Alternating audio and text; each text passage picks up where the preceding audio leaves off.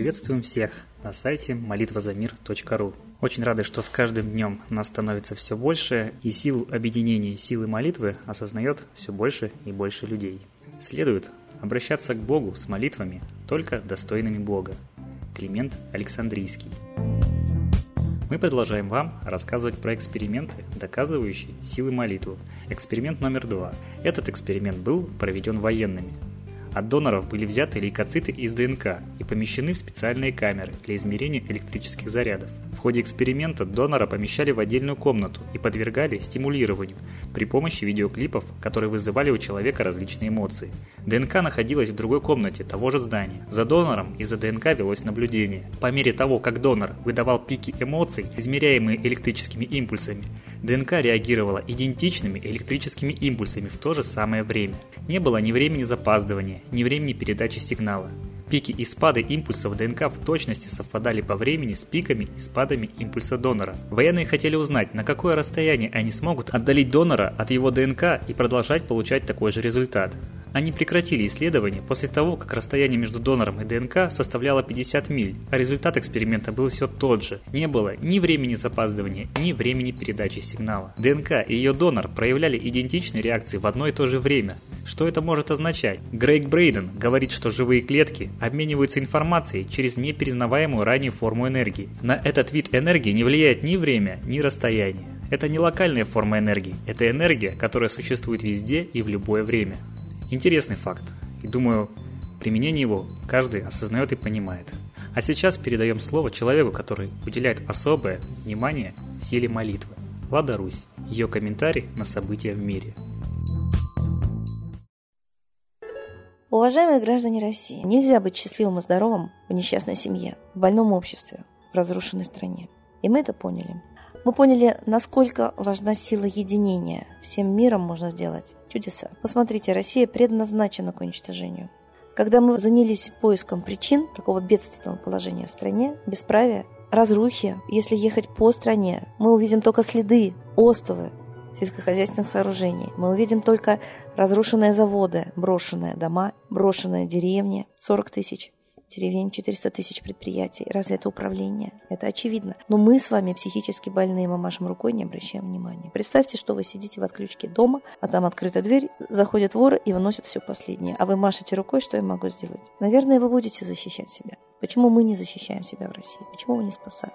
Мы нашли корни. Мы увидели, что да, Гарвардский проект был, хотя нам пытаются высмеять эту информацию. И замысел мирового правительства на новый порядок мировой тоже есть. Все это изучено, все это сопоставлено с фактами, все происходит по их плану. Представьте, стоит Гитлер еще раз на Буге, а Сталин запрещает говорить о том, что возможна война. Если бы граждане подготовились, то в Брестской крепости в кальсонах бы военные не выскакивали и 800 тысяч ночью бы не разбомбили. Если бы провокации первый и второй люди поняли, разгадали, они бы не пошли воевать ни за что. И десятки миллионов жертв не принесли бы толстосумам, сатанистам, фашистам, которые послали Гитлера и, значит, взрастили и оплачивали фашизм. Эти толстосумы остались, и фашизм оплачивает только он идет теперь к нам в Россию, через Украину, через гражданскую войну. И нас заставляют убивать друг друга нашими же руками. То есть натравите самых непобедимых два народа друг на друга. Украинцы славяне, россияне славяне, и они идут защищать, поэтому они убивают друг друга. Их настроили так, чтобы они были поставлены в необходимость защищать, и они не могут поступить по-другому. У них чувство долга.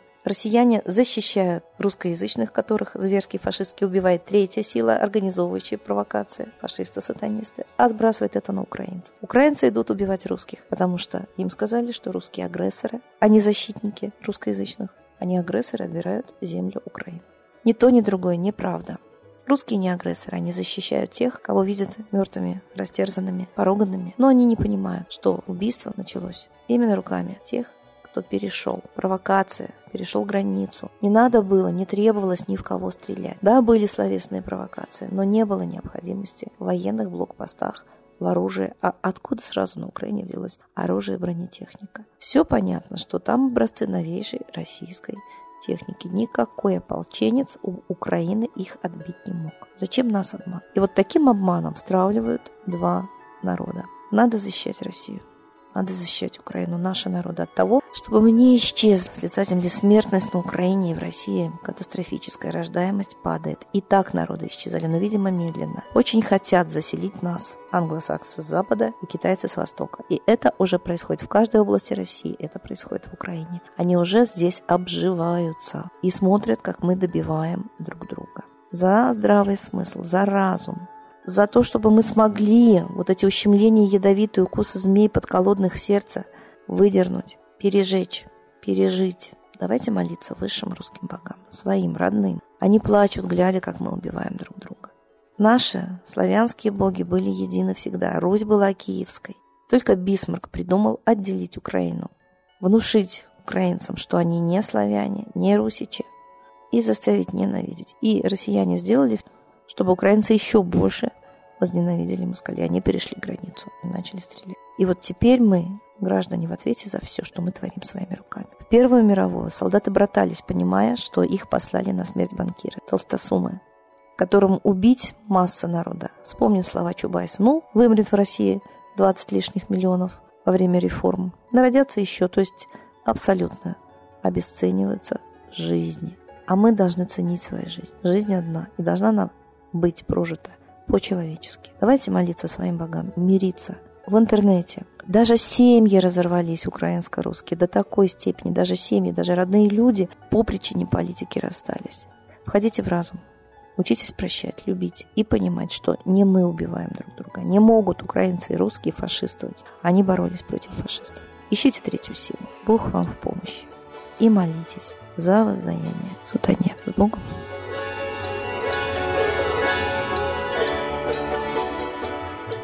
А теперь торжественный момент – единая молитва за мир.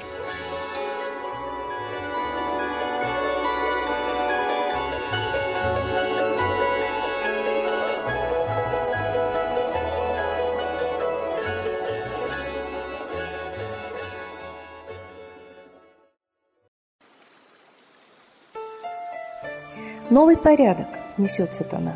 Миру готовы мор и война – Русские боги, спасите страну.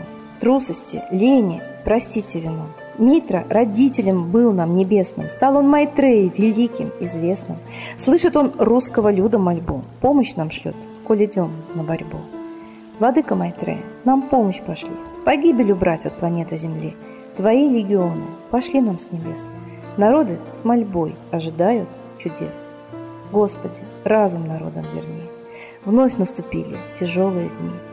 Снова войска на готове стоят, снова на смерть посылают солдат. Брат поднимается снова на брата. Мы в эгоизме и лжи виноваты. Верим предателям рода людского. Мир наш над пропастью гибели снова. Полный, тотальный контроль наступает. Карта раба нас свобода лишает. Просим о помощи, молим о чуде, чтобы прозрели и выжили людям.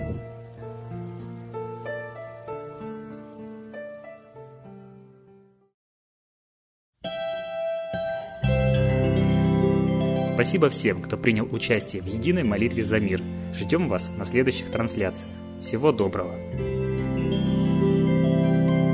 thank you